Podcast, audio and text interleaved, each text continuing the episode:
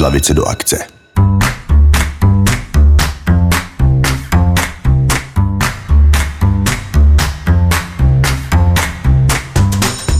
Zdravím vás u dalšího dílu podcastu z Lavice do akce, ve kterém se snažíme pomoct učitelům rozvíjet podnikavost žáků na základních a středních školách. Já jsem Ondra Mrkus a dneska si budu povídat s Linet Manuel. Linet je načenkyně do moderních technologií a jejich použití ve vzdělávání. Svoji kariéru začala ve firmě IBM, kde spolu tvořila stážový program pro studenty. Dělala osvětu o umělé inteligenci a programovala roboty. Později spolu založila firmu Code Rebels, kde učí kroužky programování her pro děti na prvním a druhém stupni. Dneska se spolu budeme bavit o tom, jak můžeme jako učitelé použít to nejlepší z her a herních principů pro rozvoj podnikavosti u našich studentů, aby je učení bavilo a odnesli si z něj více praktických dovedností do života. Při našem rozhovoru budeme zmiňovat různé projekty jako inspiraci z Česka i ze zahraničí. Pokud se budete chtít o některém projektu dozvědět více, odkazy na každý z nich najdete v popisku podcastu. Co vidíš jako hlavní přínos pro děti z tvorby her? Já si myslím, že se obecně podceňuje, jaký velký učící efekt mají hry. Už jenom když je hraješ, ne to, když ještě tvoříš, protože to se na to musíš koukat z úplně jiného úhlu. Ale obecně si myslím, že ta nejdůležitější a nejkrásnější věc na těch hrách je to, že nemám pocit, že se něco učím. A je to, jako to učení je vedlejší efekt. Já znám strašně moc lidí, kteří mi říkali, že se naučili anglicky, protože hráli hry a že angličtina prostě jiným způsobem než tím, že hráli uh, Vovko a Lolko, prostě, že to do nich vůbec nelezlo. A že pak, když prostě byli fakt jako vystavení tomu, že ano, já prostě teď tu hru chci hrát a jediná možnost, jak ji můžu hrát a vyhrát, je to, že se naučím chápat, co jsou ty slovíčka, které tam jsou v té hře, ne když ještě s někým komunikuješ, kdo je na druhém konci světa.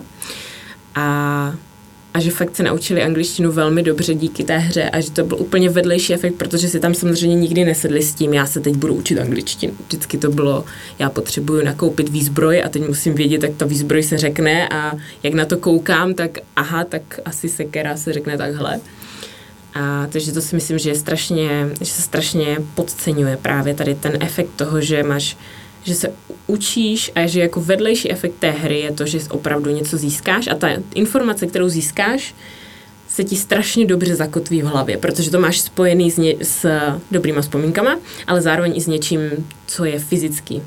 Pak najít tu cestu k té informaci zpátky je vlastně jednodušší, protože si, se zamyslíš nad tím, o, jo, to jsem dělala tamhle v té hře, když to, když to máš takhle někde napsaný v sešitě, tak prostě ta cesta jako asociativní v tom mozku mi přijde, že je mnohem delší, protože tamhle někde na papíře bylo něco je hrozně hmm. vágní. Co je pro tebe podnikavost? Co je pro mě podnikavost? Uh, mám podnikavost spojenou s akceschopností a se zodpovědností člověka sám za sebe. Takže jakože představuji si, když si představím člověka, který vyzařuje podnikavost, tak si ho představím tak, že je to člověk, který má zodpovědnost sám za sebe, nečeká na to, až mu někdo řekne, co má dělat a nebojí se světa a chce, a chce tvořit. Chce tvořit a chce tvořit pro lidi myslím si, že tam je velký rozdíl, jakože je spousta lidí, kteří chtějí tvořit sami pro sebe, a to si myslím, že v podnikavosti nemám. Mám to spíš spojený s tím, že chceš, aby to bylo spojený s tvořením pro svět, prostě, nebo že to vypouštíš do světa dál. Mm-hmm. Um, a nemusí to být jakože škálovatelný biznis, to ne, ale že není to, že si sednu a nakreslím si obrázek do šuplíku. Mm-hmm. A co teda vnímáš jako, co, co jsou ty klíčové věci, které bychom měli dělat. Abychom tohle zlepšili. Minimálně ve škole. Nebo i mimo školu klidně. Mm, já si myslím, že největší, že největší problém školství je, že tě neučí, nebo fixujeme se na zvláštní věci. Eh, že si myslím, že třeba známky jsou tak, jak jsou nastavené teď, trochu problém, eh, protože co si myslím, že je nejdůležitější si odnést, je přesně to, že musíš zkoušet a že to, že se ti něco nepodařilo, neznamená, že je to problém, neznamená to, že si to člověk musí k sobě vzít, stáhnout osobně a říct si, jo, já prostě nemůžu, protože jsem dostala tamhle znám trojku z matiky, tak nikdy nebudu dobrá v matice. Ale naopak jako zkoušet a, a podpořit tady ten, to nastavení mysli, že není jiná cesta, než že děláš chyby. A mít prostě stupnici nastavenou jako jedna až pět, kde základ je vlastně jedna, je zvláštní. Mělo by to být tak, že se počítá s tím, že všichni prostě začínáme na pětce a propracujeme se k jedničkám a ne tak, že máme vlastně jako základ toho, že všichni, má, měli bychom všichni mít jedničky a trojka je už vlastně špatná, mm-hmm. což je zvláštní. Jo, že vlastně nevědět není ano, standard, přesně, což je zvláštní. Přesně tak. Protože většina světa tak nefunguje, přesně. že tam přijdeš a rovnou máš správně odpovědi. No, přesně. Hmm. Prostě přijde, že v reálném světě opravdu není nic, co by bylo takhle, že přijdeš a základ toho je, že hned ti to jde. Myslím si, že skoro všechno ti hned nejde na začátku. A k většině věcí se prostě musíš propracovat. A někdy je to jednodušší, protože na to máš talent, někdy je to těžší, protože na to nemáš talent, ale když chceš, tak můžeš. Hmm. Takže co myslíš, že by se s tím dalo dělat? Nebo mm-hmm. kde by se minimálně dalo začít konkrétně v té škole? Já vždycky uh, jsem plná tady těch jako jednoduchých řešení a pak se zamyslím nad tím, že ty věci jsou tak komplexní, že ty jednoduché řešení můžou někdy působit hloupě.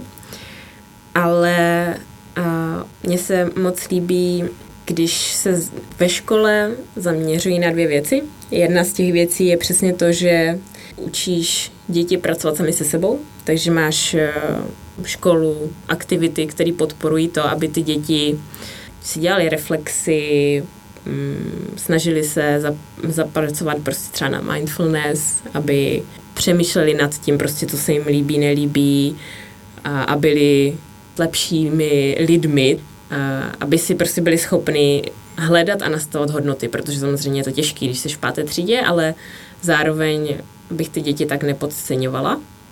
A ta druhá část, která mi přijde, že je důležitá, je právě to, že uh, učíš děti tvořit a zkoušet, že jakákoliv forma, ať už je to projekt, ať už je to nějaká týmová práce. Neříkám teďka jako zadat referát, jo. zadat referát má svoje přidané hodnoty, ale myslím si, že jsou mnohem kreativnější a zábavnější způsoby, jak můžou děti objevovat věci, kterým se jim líbí nebo nelíbí. Ale mít to, mít i nastavenou spíš hravou cestou, to znamená, tady máte projekt, na kterým se můžete vyblbnout, jsou školy jako třeba Sole, kde učitel vlastně v podstatě jeho celá práce je to, že přijde do hodiny, napíše na tabuli dneska v rámci dějepisu mi zpracujete období Karla IV. Je mi úplně jedno, jak to uděláte. Prostě na konci hodiny přijdu a vy mi budete povídat o tom prostě, kdo je Karl IV. Ta prezentace může být na počítači, můžete vyrábět makety, může to vdělat, můžete prezentovat všichni, může prezentovat jeden, je mi to jedno, jenom prostě na konci potřebuji, abyste zpracovali Karla IV., abyste mi to prezentovali. A to se nebavíme o druhém stupni, to jsou děti prostě fakt jako třetí, čtvrtá třída. A ty děti mají za úkol si roz, rozvrhnout, kdo bude lídr, kdo to bude vést, protože někdo to musí vést, nemůžou před sebe překřikovat, takže si vyberou sami, kdo bude ten, kdo to bude organizovat. A ty děti se musí rozhodnout a každý samozřejmě přidá svým dílem prostě k tomu, aby to byla skvělá prezentace, takže toho, koho baví kreslit, tak ten si prostě ten vytváří kulisy, ten, který je takový, že hrad mluví, tak ten zase hledá ten text a přemýšlí nad tím, jak to bude prezentovat ten, kdo zase je takový na ty data, tak si nachystá ty data oni společně prostě tou svojí prací jsou schopni vytvořit bez toho učitele. Prostě jen to 45 minut, dělají to sami a ten učitel přijde a oni jsou schopni na konci prostě odprezentovat úplně skvělým způsobem, zábavnějším, než kdyby tam seděli, poslouchali prostě a hledali, četli v knižce tak uh, jsou schopni prostě fakt jako odprezentovat to téma a najednou k tomu máš strašně, je to jiný přístup, protože nikdo ti neřekl, jak to máš dělat, ty se to učíš sám, učíš se to tou cestou, která tebe baví, když jsem prostě kreativní člověk a baví mě kreslit a baví mě výtvarka, tak prostě se učím dějepis výtvarkou, takže tam kreslím kulisy a budu si to pamatovat toho Karla IV. A, a učíš se pracovat v týmu, což je taky důležitý. Takže mít tady co nejvíc vlastně tady těch možností, kdy ti děti si, si můžou převzít zodpovědnost a naučit se, že prostě je to jako v pořádku, může se to nepodařit. Nemají tam, nemají tam nikdy daný to, že je problém to, že se ti to nepodaří. Když se to nepodaří, tak to uděláte znovu. Hmm. Ale to samozřejmě je nastavení prostě celé té školy, což je trošku jiný, když potřebuješ za 45 minut stihnout prostě odučit látku A, B, C, D, že jo. Mm-hmm. No a když si představím, že nejsem na takovéhle škole, ale řekněme, že jsem na obyčejné škole mm-hmm. a učím informatiku mm-hmm. třeba a chtěl bych tyhle principy aplikovat, použít mm-hmm. a nevím třeba jak, tak jak bys, s čím bys třeba začala, jak bys k tomu přistoupila? Mm-hmm. Když to vezmu hodně ze široká, já budu se snažit z toho široka jít pak do konkrétna, že je, že je dobrý nepodceňovat děti, že to jako tam bych začala, že si myslím, že spousta učebních materiálů je postavena tak, že si myslí, že děti nedokážou pochopit základní věci třeba v matice nebo v informatice, protože jo, proměna, to je strašně složitý a funkce, to je strašně složitý. Některé děti se to třeba neučí, jako neví, co je to funkce do páté, šesté třídy. Ale nestavit si to jako nebudu jim to vysvětlovat, protože oni to nepochopí, ale naopak říct jak to můžu vysvětlit tak, aby to pochopili. Takže určitě bych začala u toho, že bych si neříkala, jo, nemůžu je, za, nemůžu je učit programovat, protože oni nepochopí, co je proměna, oni neví prostě, co jsou to souřadnice, oni nezvládnou. Vůbec bych tam nešla tady tím, tímhle přístupem, naopak bych si říkala, jak jim můžu proměnou přiblížit, tak aby to pochopili, s čím to můžu jakou můžu použít metaforu, kterou prostě znají ze života, ať už jsou to krabice, šuplíky, cokoliv. A říct jim, ano, v tom počítači není doslova, že by tam byl šuplík. My to vždycky říkáme, že prostě proměna je místo, kam můžu uložit informaci a ne, že v tom počítači není šuplík, ale že si to jim představit, protože pak to pochopí, že já tady do, tý, do tohohle slovíčka teď něco ukládám, tady téhle krabice teďka ukládám nějakou informaci, se kterou můžu pracovat. A a potom, když bych měla být víc konkrétní, tak určitě bych do hodin informatiky zač- začlenila uh, Scratch třeba, nebo je strašně moc her, který jsou takový, že procvičují logické myšlení a nemusí být na počítači, nemusí to být třeba hodina kódu, ale může to být i, my jsme teďka měli na mm, jednom dětském dni, jsme si koupili roboty, na, který byli tak jako jednoduchý, byli to roboti, který vlastně to pomocí kterých skládáš cestu a snažíš si z těch robotů snažíš se pomocí těch robotů dostat z bodu A do bodu X. A to se taky dá do toho, do té hodiny zapojit. A je to takový, že člověku to přijde, no, děti si tam skládají cestu a prostě tam jezdí robot, ale procvičuješ tím logickým myšlení, protože prostě zase máš nějaký problém, máš omezený počet půl slů, který musíš složit dohromady a s pomocí těch součástek musíš složit tu cestu tak, aby tam ten robot opravdu došel, takže prostě musíš jako zapojit logické myšlení a ve výsledku prostě programování není nic jiného, než jenom, že se snažíš skládat příkazy tak, aby to dělalo to, co ty chceš. Dobře, ty jsi zmiňovala tu školu Sola? Sole. So, sole. Mm-hmm. A jsou nějaký další takový příklady, který si, na který jsi narazila, kde se ti líbí nějaký aspekt toho, jak k tomuhle přistupujou? Uh. um, určitě eh, mně se moc líbí škola. školy mají podle mě hrozně hezky udělaný ten sociální aspekt školy, si myslím, že fakt mají propracovaný. Učitelé nejsou učitelé, ale průvodci, což ve výsledku máš být jako učitel, nebo já si myslím, že učitel má být spíš taky průvodce. A hodně se zaměřují právě na tu reflexi, na ten osobnostní rozvoj toho dítěte. Velmi se mi líbí i, že mm, jsou takový pokrokový v tom, že ta výuka je víc taková individuální a celá ta škola tím dýchá. Takže já jsem byla překvapená, když jsem přišla do školy, že tam třeba mají děti prostě malý lavice a malý židle, a, a ty malé lavice a malé židle jsou tam z toho důvodu, aby i prvňák si zvládl prostě od, o, odtáhnout stůl jinam, když třeba chce sedět, prostě třeba je to introvertní typ dítěte a nechce sedět prostě v kupě dětí a bude ho to stresovat a bude ho to zbytečně, zbytečně se bude soustředit na to, že teď je tam kolem něj kupa dětí, ve které nechce být, místo toho, aby se soustředil na to učivo tak eh, to mají právě zavedený tak, že prostě ty židle musí být dostatečně lehké, tak aby ten prvňák, když chce, tak si může tu židli posunout, ten stůl posunout, a, aby mu bylo dobře. A protože ten základ toho je, že prostě tam to myšlení je postavené tak, že ti musí být dobře na to, abys jako něco chtěl zvládat.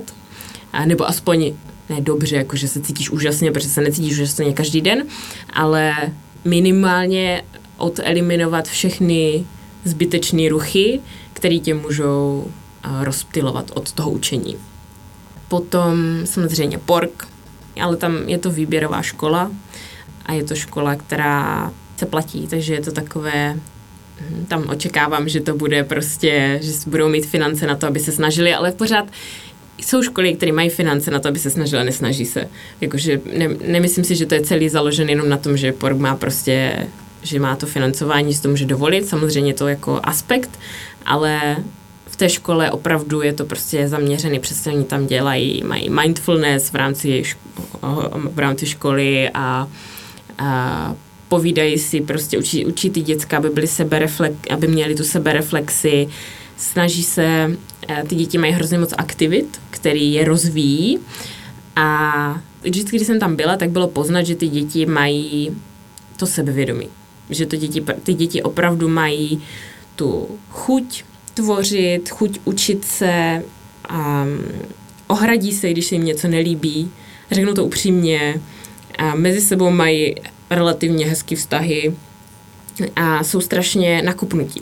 Že se strašně jde cítit z těch dětí, že prostě ten život podle mě jako si užívají a že ho budou chtít si ho užívat.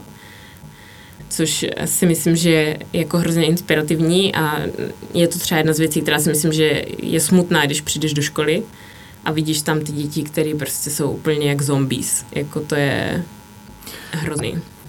Pak samozřejmě jsou tady jako projekty jako Adastra, což je škola, kterou, jak chci říct, založil Musk, nezaložili Musk, ale v rámci SpaceX to byl. Je to jeden prostě z projektů a to, to zase, prostě když jsem objevila ten projekt, eh, když jsem si říkala, že jako Elon Musk by chtěl založit pro své zaměstnance, pro děti svých zaměstnanců školu a, a procházela jsem to, tak to bylo přesně to, co jsem si říkala, že takhle si představuju školu přesně tady nepodceňování dětí, prostě tam, aby ten eh, přijímací, to přijímací řízení, oni mají přijímací řízení a v rámci toho přijímacího řízení ty děti mají otázky typu podívej se na těchto deset renesančních obrazů co si o těch renesančních obrazech myslíš. Jo, prostě, a to jsou děti, kterým je sedm. Mm. Víš, jakože nepodceňuješ to dítě, že přece nebudu s dětma mluvit o renesančních obrazech, protože by to nepochopili. Přece nemá názor na takové věci. Přesně, budu mu pouštět prasátko Pepa prostě, protože toho obohatí. Že to je prostě taky, a pak se říká, ty to je prostě, nad tím se musím zamyslet i já. A i samozřejmě oni chtějí, aby ta škola byla taková komunitní, což dělá mimochodem i uh, s CIO, což je druhá věc, co se mi líbí, že ty, ty rodiče jsou součástí té komunity, takže uh, rodiče přináší různá témata, mají tam, měli tam třeba kroužek podnikání, kdy ty rodiče se přišli s různýma věcma z firmy a začali ty děti učit, jak podnikat a teď tam mají prostě svoje kafe a prodávají kafe a prodávají to škole a mají prostě kroužek podnikání, kde se učí, jak funguje, co všechno musíš vystavit a co, na co musíš myslet na to, abys prostě mohl rozjet projekt, což je skvělý a mají to na základce a dělají to rodiče. No a v rámci uh, ty Adastry teda to bylo taky tak nastavené, že to přijímací řízení nedělají jenom děti, ty otázky nedostávají jenom děti, ale dostávají je i rodiče. A v rámci toho přijímacího řízení tak ty děti dělali i vlastně svůj, museli uh, odevzdat nějaký projekt a bylo to přesně nastavené, že ne jako, že nakresli obrázek, prostě jak my tady máme nakresli obrázek, prostě a poskládají trojuhelníčky a čtverečky, ale vytvoř něco, na co si pišný. Jakože fakt tam bylo jako vytvoř něco, na co si pišný. A mohlo to být ve Scratchi mohl použít, a měl to tam vyjmenovaný. Můžeš použít Scratch, může to být fyzický, můžeš to vytisknout na 3D tiskárně, můžeš to naprogramovat a, br- a brali to jako, toto všecko přece umíš, znáš, nebo zjistí si to a pak to nějakým způsobem odprezentuj. Je jedno, co to bude. Může to být hrad, může to být hra, může to být cokoliv, ale nauč se, snaž se vytvořit něco, na co ty jsi pišný a řekni, proč jsi na to pišný.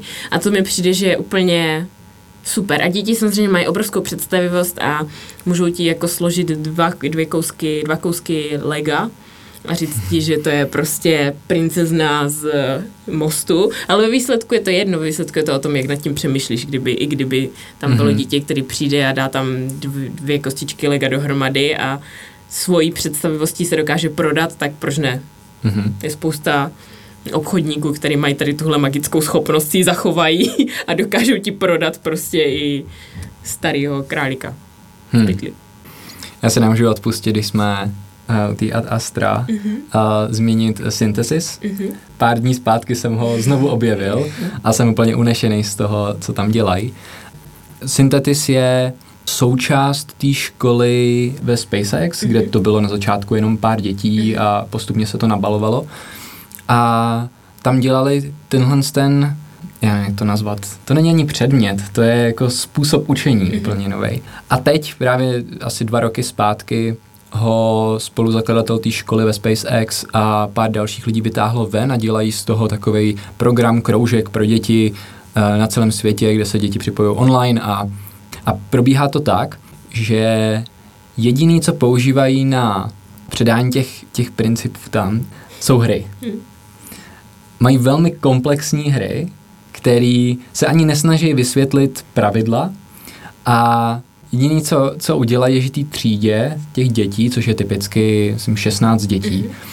tak uh, jim dají tuhle hru, nechají jí hrát a prostě přijít na to, jak to funguje a spolupracovat společně, aby, aby přišli. Takže je to taková, taková uh, hádanka nebo něco. Ta motivace zatím, proč tohle dělat, ta idea je snažit se naučit děti, jak řešit velmi složitý problémy a zároveň předat to, aby se toho nezalekli, že je to normální, že přijdeš do situace a nevíš. Jo, takže to, co se tam děje, je, že oni jsou rozdělení do, myslím, tří, čtyř týmů nebo pěti po třech, čtyřech dětech a jediné, co dostanou, je tu hru, pak v nějakou chvíli se spustí ta hra a všechny týmy se najednou snaží ji vyhrát. Ale zároveň neví přesně, co jsou pravidla, takže musí zkoušet a postupně přijít na to, co se děje. A, a buď to vyhrajou nebo prohrajou, většina z nich prohraje, takže zároveň se učí, jo, je tam ta, ta soutěživost, ale zároveň je tam spolupráce v tom týmu a týmy se pak třeba mění, takže je tam i nějaký povědomí toho, že ostatní nejsou jenom moji nepřátelé, ale že se učím společně s nima to, co oni zatím mají, je, jak můžeme děti naučit řešit složitý problémy ve spolupráci s ostatníma, což oni vnímají jako ten základ toho, co vůbec lidi, kteří potom jdou a vytvoří v životě něco, co třeba ostatním pomůže, což není, není divu, že zrovna ve SpaceX uh, takhle přemýšlej. Uh, tam je těch lidí spoustu, takže to mě fakt fascinuje, jak se dá použít hra na na, na vytvoření toho prostředí, protože kdy, když se nad tím zamyslím, tak jak, jak by se tohle dalo vytvořit, Uh, to je zpátky k tomu, když jsme se bavili o tom, chceš někoho naučit programovat, mm-hmm. ale dáš mu hru, nebo ho necháš programovat hry a dáš mu projekt, na který mu záleží mm. a který uh, ho baví řešit a máš plněno v podstatě. Mm-hmm. Jediná další tvoje práce je potom pomoct mu zpracovat ten zážitek mm-hmm ale nejsi tam k tomu, aby si dala správný řešení. Mně se mm, hrozně líbilo na synthesis, nebo pořád se mi to líbí, to, že ty hry jsou z reálného světa, že zase nepodceňují ty děti, že tam ty děti mají prostě aukci NFTček, že se snaží, snaží se, jedna z těch her byla, že se snaží, snažili co nejrychleji skoupit uh, obrazy podle toho, podle toho, jak si mysleli, že budou mít nej, největší uh, hodnotu. A ty obrazy byly rozmístěny po světě, takže tam měli takové jako simulaci planety a byly tam různé obrazy a ty obrazy byly, přesně byl tam Van Gogh a Rembrandt a Banksy a, a měli to kupovat jako NFTčka. Takže to bylo takové, že opravdu prostě vzali ty věci, které se v tom světě reálně dějou, dějí a že už se mi naskakuje zase ta moravština.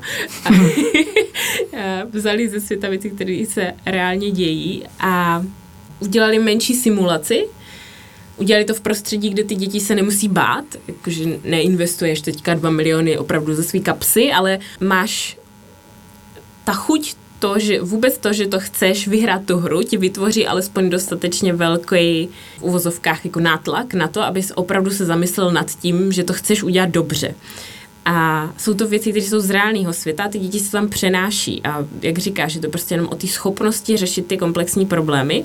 A moc se mi líbilo, jak ty si říkal, že oni to mají opravdu nastavený tak, že to, že si jednou se ti podařilo tu hru vyhrát, neznamená, že prostě mm-hmm. po, když tu hru si zahraješ po druhé, že ta strategie, kterou si použil v prvním kole, je strategie, která ti bude stačit na druhý, třetí, čtvrtý kolo. Mm-hmm.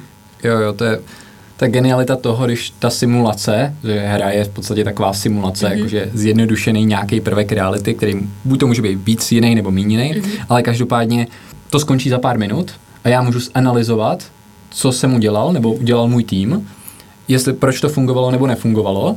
Mám tu zpětnou vazbu od té situace, uh, protože jsme buď to úplně poslední ze všech týmů, takže očividně to byl propadák, mm-hmm.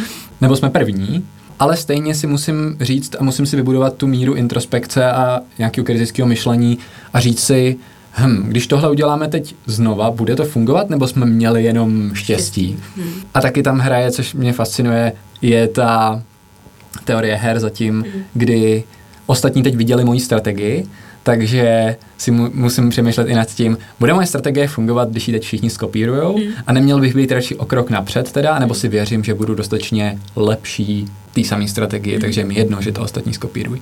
No a nehledě na to potom, že základ těch jejich her je, že pravidla se mění, mm. víc nebo míň, takže to, když v minulých hře uh, vyhrál tým, který pospojoval nejdelší set bodů a měl jako nejdelší uh, čáru, mm-hmm tak najednou to může být, že jdeme po množství spojů nebo mm-hmm. něco takového, takže a, musím měnit strategie za chodu a musím být neustále připravený na to číst situaci a komunikovat se svým týmem, protože taky není to, to je ten důležitý aspekt, tam je ten tým, což si myslím, že je možná zbytečně přehlížený, že si říkám, mm.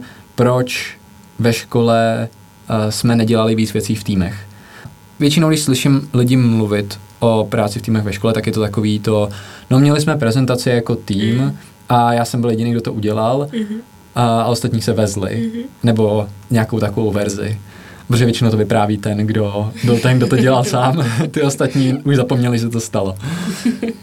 No, tak to, to je třeba věc, na kterou přemýšlím poslední dobou, je proč neděláme víc týmových projektů, i typu toho, co jsi třeba říkala ta mm. sole škola, že rozdělím děti do týmu a řeknu jim, takhle bude vypadat výsledek, ale je to jenom typový zadání, mm-hmm. přesně prezentace o Karlovi IV. Ale forma je úplně na vás. Mm-hmm.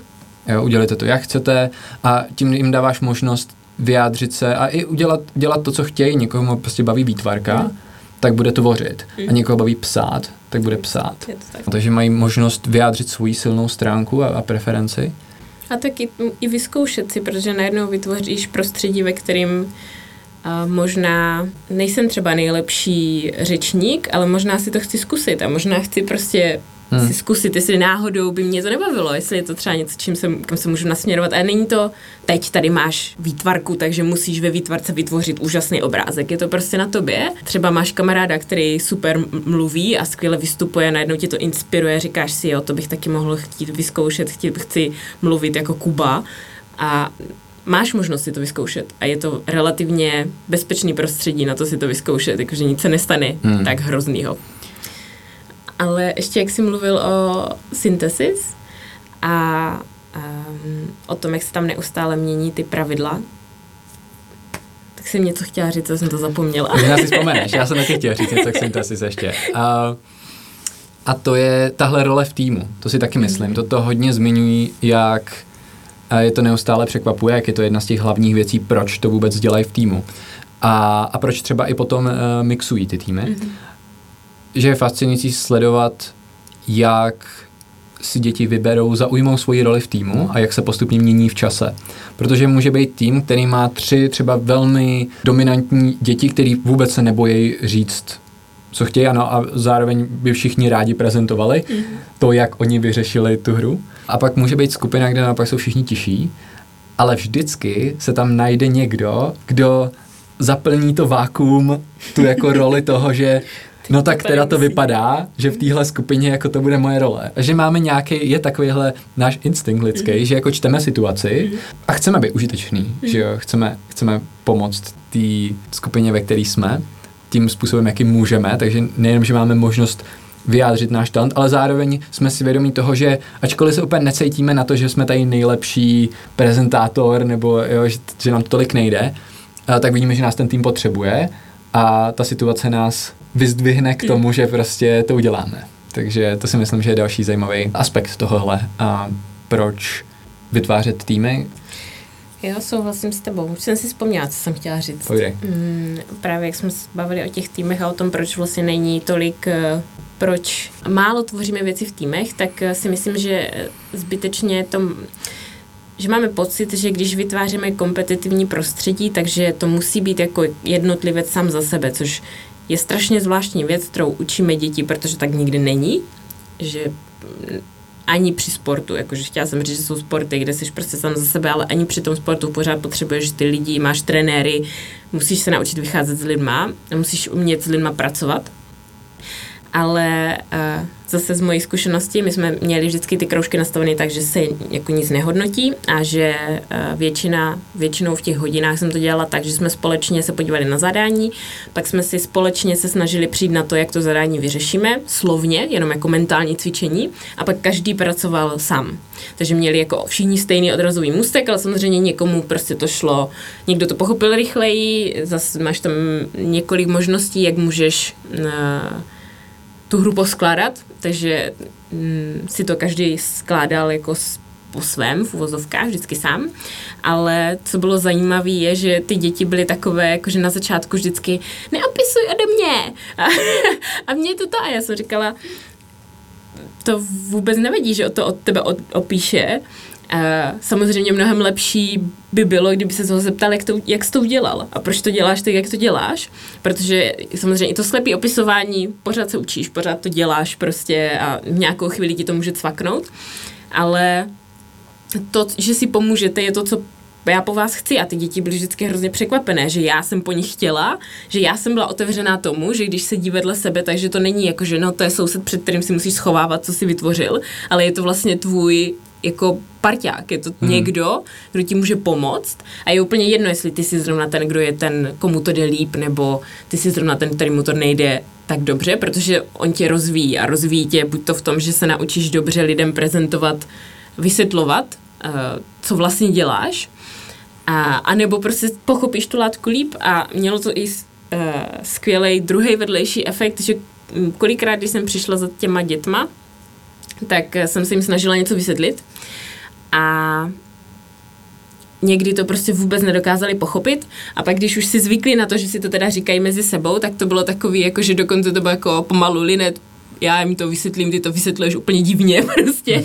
A teď ty děti to začaly jako vysvětlovat a já jsem si říkala, no takhle, kdyby mi to někdo vysvětlil, tak to v životě nepochopím. A ty, ten chlapeček řekl, jo, jo, super, to chápu.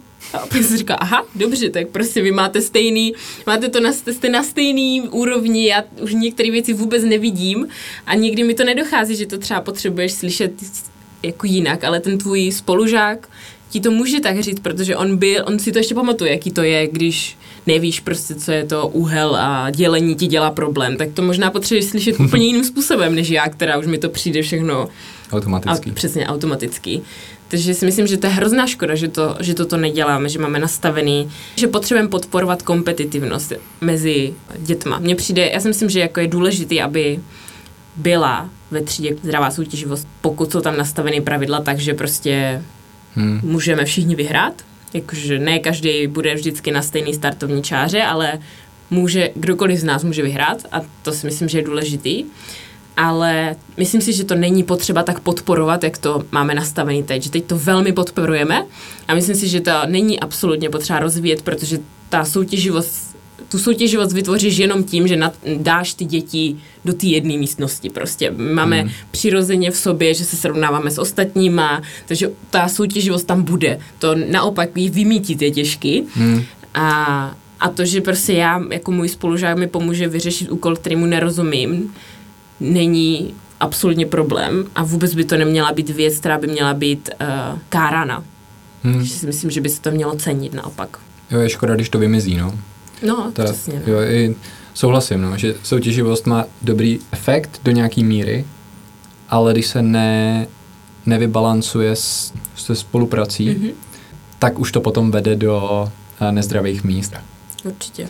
A tak i přesně jak to říkáš, ono to, že to je přesně, že to vytvoří, to vytváří tolik vedlejších efektů, jak se můžeš naučit spoustu věcí, že pak přesně máš i třeba někoho toho jednoho eh, studenta, který všechno ví a je to pro něj hrozně jednoduchý a teď najednou začne všem těm dětem skákat a do, do té řečí víš a chtít to za ně vyřešit a teď prostě máš někoho, kdo se musí naučit jako říct, ne, to je moje, nedělej mi to prostě. Stejně jako ten druhý člověk potřebuje jako pochopit, že, to, že je v tom nejlepší, neznamená, že může všechny ubuldozerovat. Prostě je to těch uh, situací, které se tím vytvoří, které vlastně jsou strašně uh, cený, je hrozně moc, když to, který uh, jsou cený a který, bychom, který by měly být žádoucí. Myslím si, že je to škoda, když uh, takhle ty děti o to šidíme, protože to mně přijde právě jako strašně skvělý na škole to, že se můžeš v bezpečném prostředí naučit věci, které pak později v životě, když se učíš tam venku, víc bolí. Jo, že to je hmm. takový na, narazit na to, že vlastně nemůžu lidi ubuldozerovat, když je ti 30, je prostě bolestivý. Mm-hmm. Ti to dají znát. No, přesně. Uh, ještě mě napadá, uh, jedna škola, co nedávno jsem uh, na ní narazil přes jednu knížku, mm-hmm. Quest to Learn, mm-hmm. se jmenuje v New Yorku. Asi je to soukromá škola, nejsem si jistý, řekl bych, že jo, ale důležitý je, že má přímo, přímo se popisuje jako, že učej herníma metodama. Mm-hmm. A bylo tam pár věcí, které mě fakt zaujaly, když jsem si procházel ty informace o nich a nějaký články. Jedna byla právě, že místo, aby děti testovaly jako průběžnýma písemkama, tak mají, jestli jsem to pochopil správně, tak mají něco jako chatbota, mm-hmm. asistenta virtuálního, mm-hmm. který je průběžně si s ním můžou děti doma psát a on jim zodpovídá nějaké otázky nebo se jich ptá na otázky, ale ta, ten důležitý aspekt, ten jeho hlavní práce, tady té robotky, tak byl se ptát na otázky a nechat si vysvětlovat látku. A ona byla naprogramovaná tak, že mm, dokázala simulovat to pochopení postupný, mm-hmm. jo? Mhm. takže se ptala tak na otázky, jako kdyby a vybouzela a, to dítě k tomu, aby se to snažilo vysvětlit jak kdyby kamarádovi. Mm-hmm. Dokázala vyhodnotit, jestli to dává smysl, to mm-hmm. vysvětlování. A, no a tohle používali místo písemek, že jako koukali, jestli ty děti dokázaly vysvětlit té robotce, mm-hmm. té asistentce, uh, tu látku z toho týdne. Mm-hmm. A, což mi přišlo zajímavý, zajímavý přístup. Zajímavý, no. A ta teorie zatím byla, právě aby zachovala to prostředí takový velmi přátelský a, a bezpečný a nemusíš vystavovat i tomu stresu, tomu, že píšeš neustále testy, kde jsi poměřovaná, ale že vlastně ten ideální způsob, jak se i cokoliv naučit a stvrdit mm-hmm. tu, ty vědomosti, je, když to máš předat někomu dalšímu. Mm-hmm naprosto mám ten pocit, že vždycky, když něco se snažím někomu předat, ať už písemně nebo jakkoliv jinak, tak to je ten moment, kdy si buď to uvědomím, že tomu nerozumím tak dobře, jak jsem si myslel, a v procesu toho vysvětlování jsem donucený to pochopit mnohem líp fakt v základech, protože snažit se někoho naučit malou násobilku, aniž bys jí fakt dobře rozuměla, bude velmi těžký, mm-hmm. protože velmi brzo pochopíš, že si se o tom umíš mluvit, mm-hmm. čili řekněme, že při ústní zkoušce bys s tím prošla, mm-hmm. ale jakmile máš jít fakt do principů, tak, tak to nedáš. Takže to mi přišlo zajímavý. Další věc, kterou dělali, tak bylo tajný mise. To mi přišlo, uh, to mi přišlo zajímavý. To se mi líbí. že po škole byly schovaný, já si to představuji jako takový obálky, nevím, jak to bylo přesně, ale já, že třeba v knihovně nebo kdekoliv mohly děti najít tajnou misi, mm-hmm že tu když si přečetli, koukli se, tak tam bylo nějaký zadání, který bylo třeba i jako součástí přípravy na, to řeknu, potom měli takový, každých několik týdnů měli jako velkou misi, jako celá třída, kdy se snažili porazit, že jo, jak ve hře máš mm-hmm. bose nebo něco, mm-hmm. jako velkýho Přítele. zlýho nepřítele na konci, který představoval něco jako, jako písemku, ale ne v tomhle duchu, ale bylo to jako velký třeba matematický problém, na který ještě jsme se nedostali a musíme se na něj pořádně připravit, aby jsme ho zvládli. Mm-hmm. A tyhle ty mise um, byly mimo kromě jako misí, které třeba měli průběžně v tom týdnu. A když si ji našla, tak si mohla do ní třeba přizvat ostatní, ale byla to tvoje tajná mise, která je dobrovolná. A bylo za ní třeba nějaký extra, já nevím, odměny nebo něco, nevím, co všechno používají. Ale přišlo mi to hrozně zajímavý, že vlastně jenom tím, že z toho uděláš něco navíc, co není povinný, je tam ten moment toho, že to najdeš a teď je to jako tvoje tajná věc, kterou máš jako navíc extra.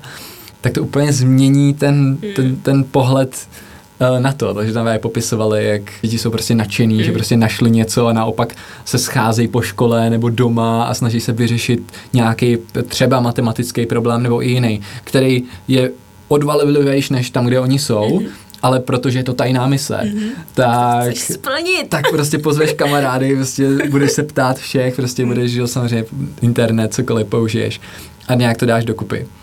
A samozřejmě měli to pak navázaný na nějaký další mechanismy ve škole, které souvisely i s tím, a s tím, s tím porážením toho mm-hmm. přítele každých pár týdnů, kdy uh, měli nějaký stupně znalostí v různých, já nevím, předmětech, nebo to, nevím přesně do detailu, jak to dělali, takže to i bylo, že vždycky, když překonáš nějakou, nějakou úroveň znalosti, nebo porazíš toho nepřítele mm-hmm. úrovně, tak najednou seš jakože já nevím, třeba matematik mm. a osmý uh, úrovně. To je super. Nebo a takový, takže tomu, tomuhle by se asi typicky říkalo jako gamifikace, mm-hmm. že používáš techniky z her a obohacuji s nima ten systém, ale hodně se mi líbilo aspoň na papíře to podání, jak tam měli a třeba ty tajné mise a takový podobný věci, si říkám, jaká škoda, že takovéhle věci neděláme. Mm. A samozřejmě tady byla celá škola takhle fungovala, mm. ale to neznamená, že si to jako učitel nemůžu přinést jenom do svého předmětu. Je že to tak. Je to tak určitě. A zároveň si myslím, že to pak přesně to, co popisuješ, a, tak se mnou to hrozně rezonuje, protože si myslím, že já jsem teda měla štěstí, jsem, o tom jsme se bavili už několikrát, jsem měla štěstí, já jsem měla šprťáček a měla jsem prostě školu ráda, ale vím, že prostě bylo strašně moc lidí, kteří si to vůbec neužívali, ten proces prostě toho učení, který teď to je tak super, jakože je to tak škoda, když přesně, když přijdeš do té školy a teď vidíš ty strhaný obličeje těch dětí, který prostě čekají jenom na to, kdy odbyde ta druhá hodina a je to pruda a nemáš vůbec z toho radost. Prostě, že fakt jako se... A přijde mi to, že to je hrozný v tom, že když se to naučíš třeba v páté třídě, a to ještě možná jsem jako hodně optimistická, když říkám pátá třída, ale že když se to naučíš v páté třídě, tak prostě čtyři roky, když funguješ tady v tomto nastavení, že jenom přežíváš a že prostě život, tvůj život, který vlastně ta škola reprezentuje, protože je to velká část tvýho bytí, je pruda, tak mi přijde, že se naučíš nad životem přemýšlet, jakože je prostě otravný, že, mm. že vůbec nemáš, což si myslím, že přesně ten opak té podnikavosti, že vůbec nemáš chuť nic hmm. dělat, tvořit, jenom tak jako přežíváš yeah. permanentně, protože prostě mi tohle vysává a já jsem se naučil, nebo naučila, že stav toho, že mě to vysává, je ten základní, ten hmm. normální. Jo. Jo, jo. Tolik super projektů. Tolik super věcí, co by se dalo dělat, víš, že to je takový jo, jako... Škoda. Úplně prostě. A, a zároveň, jakože zároveň, že naše pozice jako i zkušenosti, kroužky a já, když to mám z prostředí vysoké školy, kde mm. taky přijdou do semináře jenom studenti, kteří tam chtějí být a ty, mm. co ne, tak mají tu možnost volby mm. odejít a často jich tam je taky míň. Tak, tak jako soucítím s no, tím, no že ty výchozí podmínky na průměrný základce a, nebo střední jsou jsou těžký. A pamatuju si to i z první osoby. Jako já jsem spíš, šprťáček jsem byl taky do tak do páté třídy. Ale jako něco jsem si užíval, protože mi to šlo, tak jsem si užíval tu část, kdy mi to šlo, ale z toho, že bych se mi něco nepovedlo, jsem měl vždycky spíš strach a takovou mm-hmm. tu jako nervozitu nepříjemnou, že jako všechno bylo, ne, ne, nemůžu selhat mm-hmm. prostě a tak to není příjemný. A, no a pak jsem to začal postupně opouštět až, až vlastně na druhém stupni, ale Mm, co zase potom bolí z jiné stránky a to je to, že ztrácíš tu svoji identitu mm. toho, komu všechno jde. Tak je to buď a nebo, no. Mm, to je, vím, že je jedna z věcí, o které často mluví, že, že říkají, že děti, kterým škola třeba hodně jde, tak pokud se ale nenaučí mít zdravý vztah k tomu, že jim něco nejde, mm-hmm. tak můžou skončit ve velmi úzký uličce ve svém životě, kdy vlastně se tak bojí zkusit něco jiného, než to, co jim jde, že ačkoliv to, co jim jde, vlastně už vůbec nechtějí dělat, hmm. tak se cítí velmi uvězněný v tomhle směru, který byl první, který možná kdy zkusili, který jim šel, tak v něm zůstali. Hmm. Ale nikdy po cestě neměli ani tu potřebu vyzkoušet něco jiného, protože vlastně že ten systém tě potom spíš povzbuzuje v tom, jako jo, tak tohle ti jde, tak to dělej. No, takže ne nutně to, že nám jde škola na začátku vede k tomu, že... A... Že budeš mít spokojený život. Jo. Hmm. Jo, ale tak to je přesně o tom, od toho přesně to prostředí by mělo být takový, že ti vytváří ten malinký svět, ve kterým přesně můžeš, nemusíš vždycky vyhrát, občas prostě nemáš štěstí a prohraješ, občas prostě se snažíš strašně moc a nejde to, a jindy se nesnažíš vůbec a najednou z nějakého důvodu to prostě vyjde a uh, potřebuješ, prostě nemůžeš být úplně asociální, ale zároveň prostě zase nemůžeš být člověk, který tady se rozdá všem a Jo, že prostě všechny tady tyhle věci se člověk musí naučit a musí zjistit v čem, v jaký, je to škála, že jo, a v každý, tý, na té škále musím přijít na to, v čem se cítím komfortně a počítat s tím, že se to změní. To se mi líbí na ty synthesis, že mm, jak neustále mění ty pravidla, takže ne, nezakrníš, že se automaticky ty děti naučí, že prostě věci se mění, nelpy na tom, že věci, se, věci budou stejný, nebudou, nemusíme pak vést debaty, které jsou o tom, že 50 let něco tak bylo, tak proč by se to měnilo, protože prostě se věci mění a je to přirozený, je to důležitý.